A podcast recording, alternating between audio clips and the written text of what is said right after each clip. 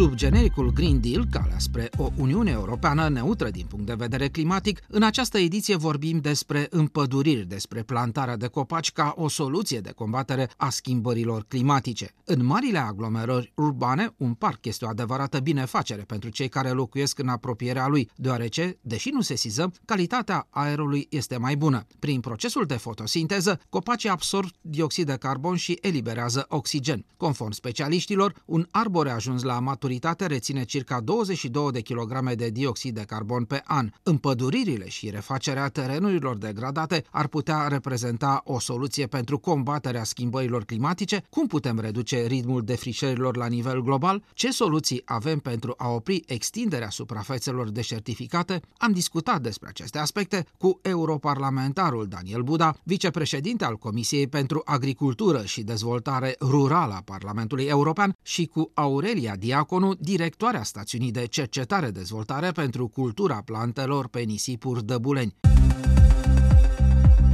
Am purtat un dialog cu europarlamentarul Daniel Buda despre inițiativele instituțiilor europene, inițiative legate de reducerea ritmului defrișărilor la nivel global și de programele de reîmpăduriri la nivel european și național, mai ales că prin Planul Național de Redresare și Reziliență, proprietarii de terenuri din România pot beneficia de finanțare pentru înființarea de păduri cu suprafața minimă de 0,5 de hectare și perdele forestiere de protecție cu suprafața minimă de 0,1 hectare.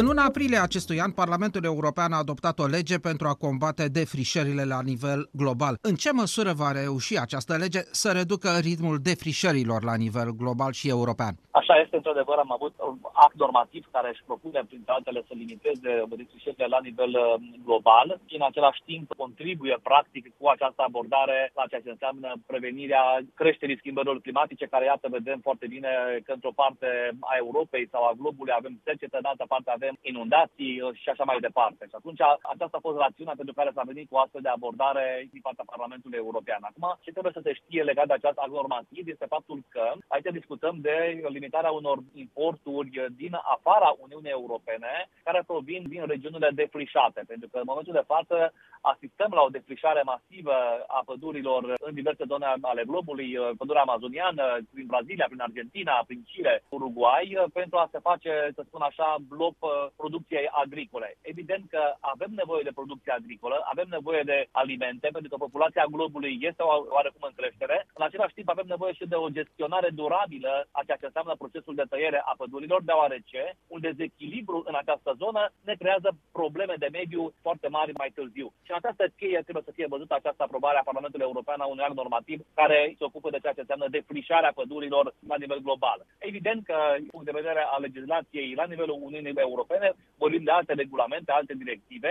Ele sunt implementate la nivel de stat membru și fiecare stat membru își gestionează acest proces de tăiere a pădurilor de o manieră în care, așa cum am spus, să fie vorba de o exploatare durabilă a pădurilor, pentru că este foarte important să înțelegem că și pădurea și lemnul este la fel ca orice altă producție agricolă. Dacă grâul îl recoltăm în fiecare an, da, sezonier sau legumele, fructele și alte produse, la fel și lemnul are un ciclu de viață, de 50, 60, 70 de ani, de funcție de specie, și atunci asigur că el trebuie să fie exploatat în mod durabil, pentru că și rămânerea pădurilor o perioadă îndelungată pe picioare, cum se spune, vine până la urmă și creează dificultăți de mediu prin ceea ce înseamnă intrarea în putrefacție, mai ales dacă ne gândim la pădurile de brazi, care uneori sunt supuse temperilor sau vânturilor, sigur că îți pot crea alte probleme, deoarece acolo este un mediu foarte propice pentru ceea ce înseamnă dezvoltarea diverselor boli ale lemnului. Deci este o chestiune complexă și de aceea eu cred că este nevoie de o abordare echilibrată și Parlamentul European a venit cu astfel de abordare echilibrată în ceea ce înseamnă limitarea importurilor de produse agricole sau de alte produse, nu doar agricole, din zonele care provin din defrișări și în același timp atragem atenția asupra necesității, iată, de a împăduri și la nivel european și la nivel global acele suprafețe care nu mai sunt propice culturilor agricole. Prin Planul Național de Redresare redresare și reziliență sunt acordate finanțări pentru programul de împăduriri din România. Cât de importantă este această decizie pentru refacerea unor suprafețe împădurite și pentru înființarea de păduri pe terenuri degradate sau în pericol de degradare, cum sunt, de exemplu, cele care prezintă risc de deșertificare în România? Era absolut indispensabil o astfel de abordare din partea Comisiei Europene și foarte bine că statelor membre li s-a oferit posibilitatea și noi trebuie să gândim în această logică, nu ca și o obligativitate, ci ca și o oportunitate pe care o avem de a folosi resurse financiare europene pentru a repăduri acele zone care au fost despădurite din vari motive de-a lungul timpului, de a împăduri acele terenuri care sunt degradate și nu mai sunt propice culturilor agricole, sau pur și simplu pentru că unii proprietari de terenuri nu mai doresc sau nu mai pot să-și lucreze terenurile și atunci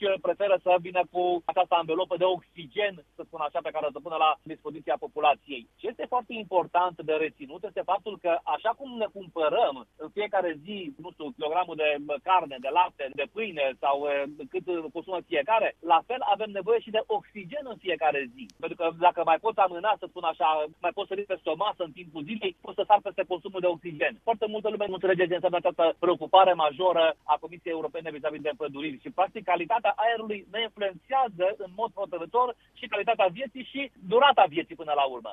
Ei, întorcându-mă la acest plan național de recuperare și redresare și reziliență, vedem că avem foarte multe resurse financiare care sunt puse la dispoziția proprietarilor de terenuri și a statelor membre pentru a împăduri acele terenuri care, așa cum am spus, nu mai sunt propice agriculturii sau dacă, într-adevăr, proprietarii de terenuri vor să facă acest lucru. Însă, ce este foarte important de reținut este faptul că aceste fonduri europene sunt puse la dispoziția acelor proprietari de terenuri care doresc să-și înființeze perdele forestiere. Perdelele forestiere sunt acele benzi de copaci care sunt puse din loc în loc. Aici specialiștii care ne spun că la cât distanță se pun unele de altele, câte sute de metri, câte kilometri, depinde de zonă, și care contribuie la ceea ce înseamnă sporirea producției agricole pe acele suprafețe de terenuri pe care ei le exploatează. Cu alte cuvinte, dacă tu dislochezi, să spun așa, pentru producția agricolă, nu știu, un hectar, 2, 3, 4, tu vei obține de 4, 5, 6, 7 ori mai multă producție agricolă comparativ cu ceea ce obțineai pe acele suprafețe de terenuri, pe celelalte suprafețe pe care le cultivi, dat fiind faptul că aceste perdele forestiere rețin apa în sol și previne fenomenul de deșertificare, așa cum a spus și dumneavoastră. Iată, deci, câte efecte benefice la avem ca urmare a faptului că avem acest proces de împădurire și eu sunt convins că și la nivel de România va fi un succes acest program, astfel încât să putem vorbi, pe de-o parte, de proiecte de păduri pe care să le avem și care se contribuie la ceea ce înseamnă o bună calitate a vieții, pentru că pădurile sunt plămânii verzi ai planetei și, în același timp, și sectorul agricol va beneficia din ceea ce înseamnă aceste perdele forestiere prin sporirea producției de grâu și așa mai departe pe fiecare hectar pe care îl cultivă. Unii specialiști spun că până la 1000 de kilograme de grâu se obține în plus urmarea faptului că acele terenuri sunt protejate de pădurile forestiere. Domnule Daniel Buda, încă o întrebare. Din punctul dumneavoastră de vedere, cum credeți că ar fi mai bine? Fiecare stat membru să aibă propria legislație în ceea ce privește domeniul forestier sau ar fi mai bine o legislație la nivel european? Cred că avem nevoie și de o legislație la nivel european care să stabilească cadrul general și, evident, oferind posibilitatea statelor membre de a-și particulariza până la urmă nevoile pe care le au în funcție de regiunile pe care le au în zonele respective. Pentru că una este să am o legislație pentru statele baltice, pentru România și așa mai departe, sau să am altă legislație, de exemplu, pentru Spania sau pentru Italia sau pentru alte state. Adică nu aș merge pe o legislație care să fie, să spun așa, neapărat uniform aplicabilă pentru toate statele membre, să le răpesc posibilitatea de a-și adapta politicile în funcție de realitățile pe care ei le au. Pentru că, de exemplu, Spania are nevoie de resurse mult mai mari de a-și împăduri terenurile ca anumite zone, comparativ cu Estonia sau cu Lituania, care sunt țări cu păduri foarte multe. Și atunci, sigur, trebuie să lași această posibilitate statelor membre să decidă, într-o formă sau alta, într-un cadru general, care sunt pașii de acțiune în așa fel încât lucrurile să fie în regulă.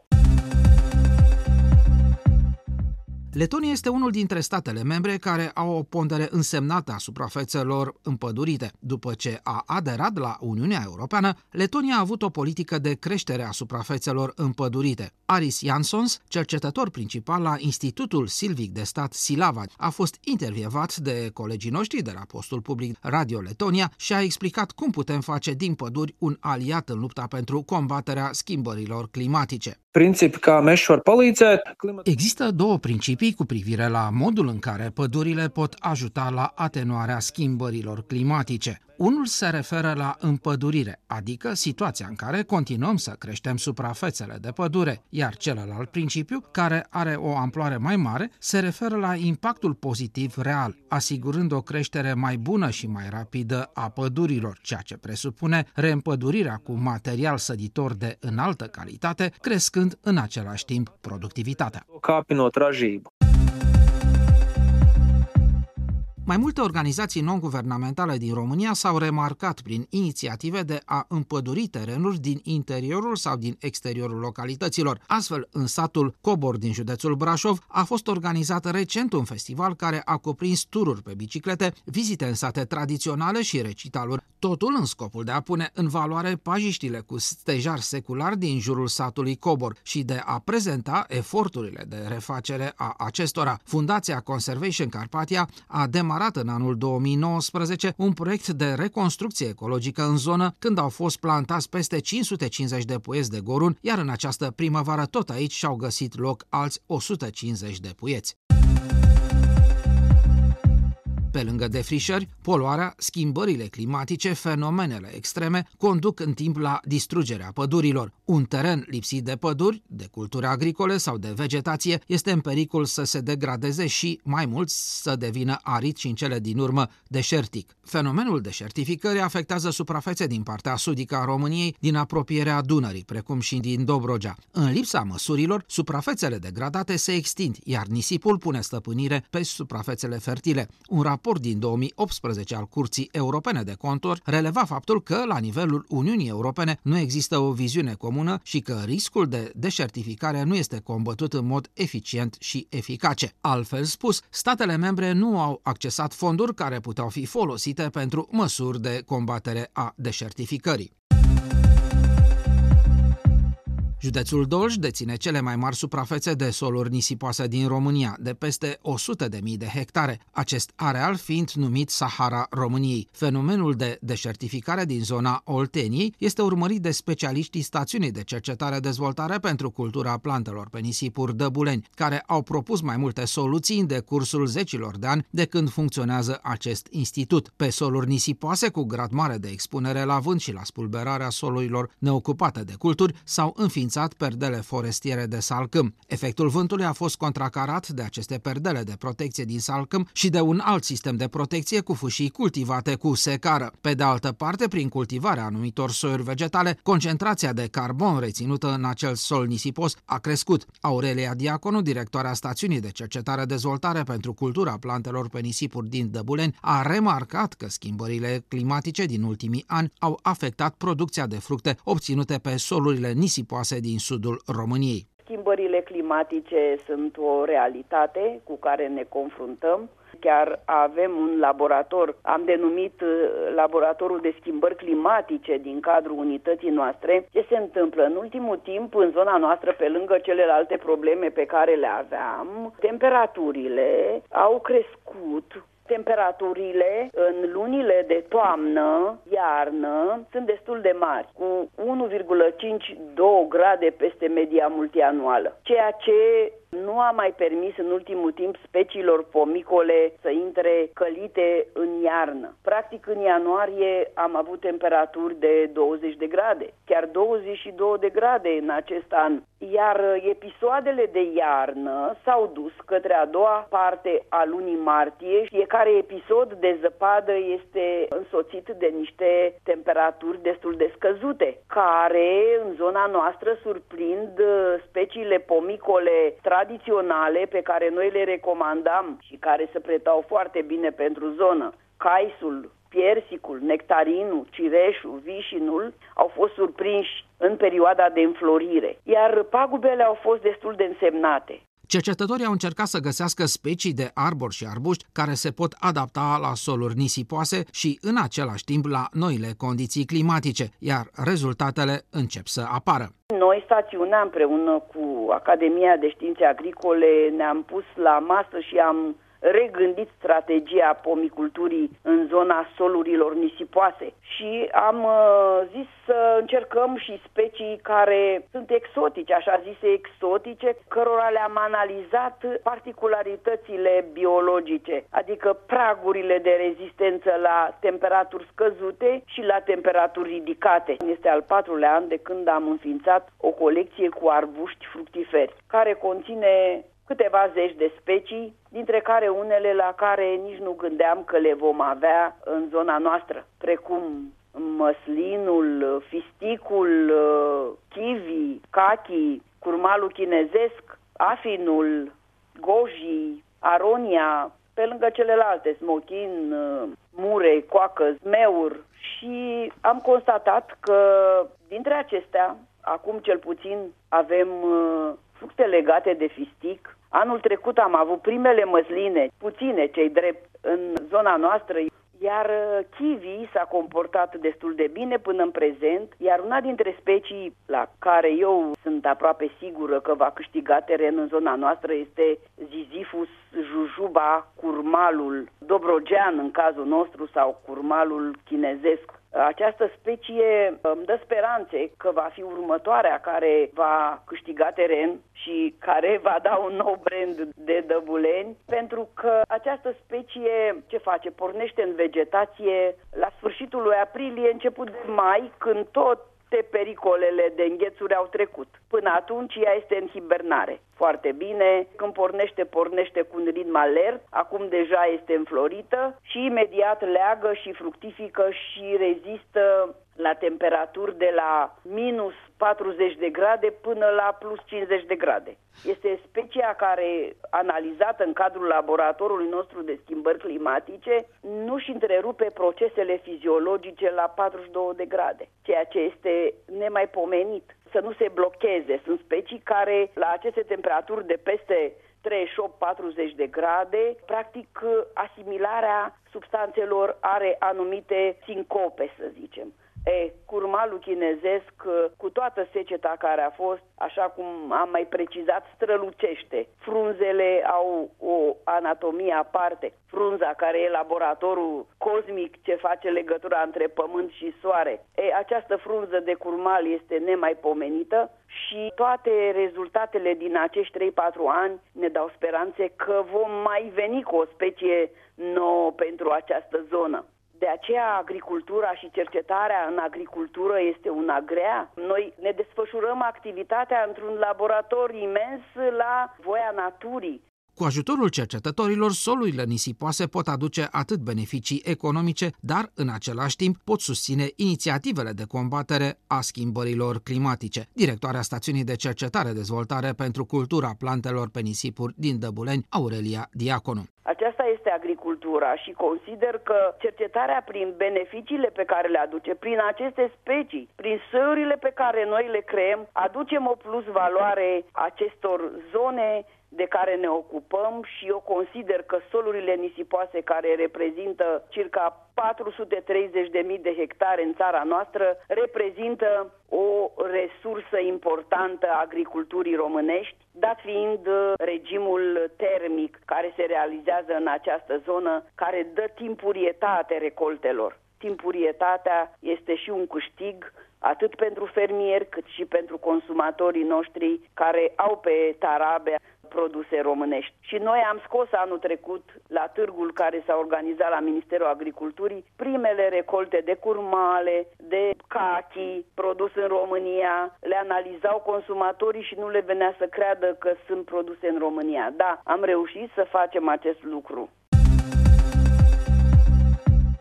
Fondul forestier al României ocupă mai puțin de 30% din suprafața țării, în timp ce media europeană este de 40%, iar în unele județe din sudul și din sud-estul României, suprafețele împădurite au o pondere de numai 5% sau chiar mai puțin. În toamna anului trecut, executivul de la București a adoptat strategia forestieră națională, care stabilește norme obligatorii pentru împădurire și reîmpădurire, precum păduri și suprafețe cu vegetație forestieră în zonele vulnerabile la schimbările climatice. climatice. Prin această strategie, proprietarii de păduri și terenuri sunt încurajați și stimulați acum pentru ca suprafețele pe care le dețin să fie conservate și valorificate la adevăratul lor potențial. Cei care dețin terenuri agricole, pe care nu mai vor să le cultive, le pot transforma în păduri și pot primi 456 de euro pe an pentru fiecare hectar, timp de 20 de ani pentru transformarea acestor terenuri în păduri. Pot fi finanțate lucrări de împădurire și lucrări de îngrijire a plantațiilor și creșterea suprafeței cu vegetație forestieră în lungul căilor de comunicații, în interiorul aglomerărilor urbane, adică păduri urbane, inclusiv de tipul mini-pădurilor, în jurul localităților și între câmpurile cu culturi agricole, precum și alte categorii de perdele forestiere de protecție. În loc de concluzie, am reținut un fragment din declarația unui interlocutor. Citez: așa cum ne cumpărăm în fiecare zi carne, lapte, pâine, la fel avem nevoie și de oxigen în fiecare zi, iar oxigenul îl furnizează plantele, arbuștii și mai ales copacii, cărora ar trebui să le acordăm mult mai multă atenție și pe care să îi protejăm.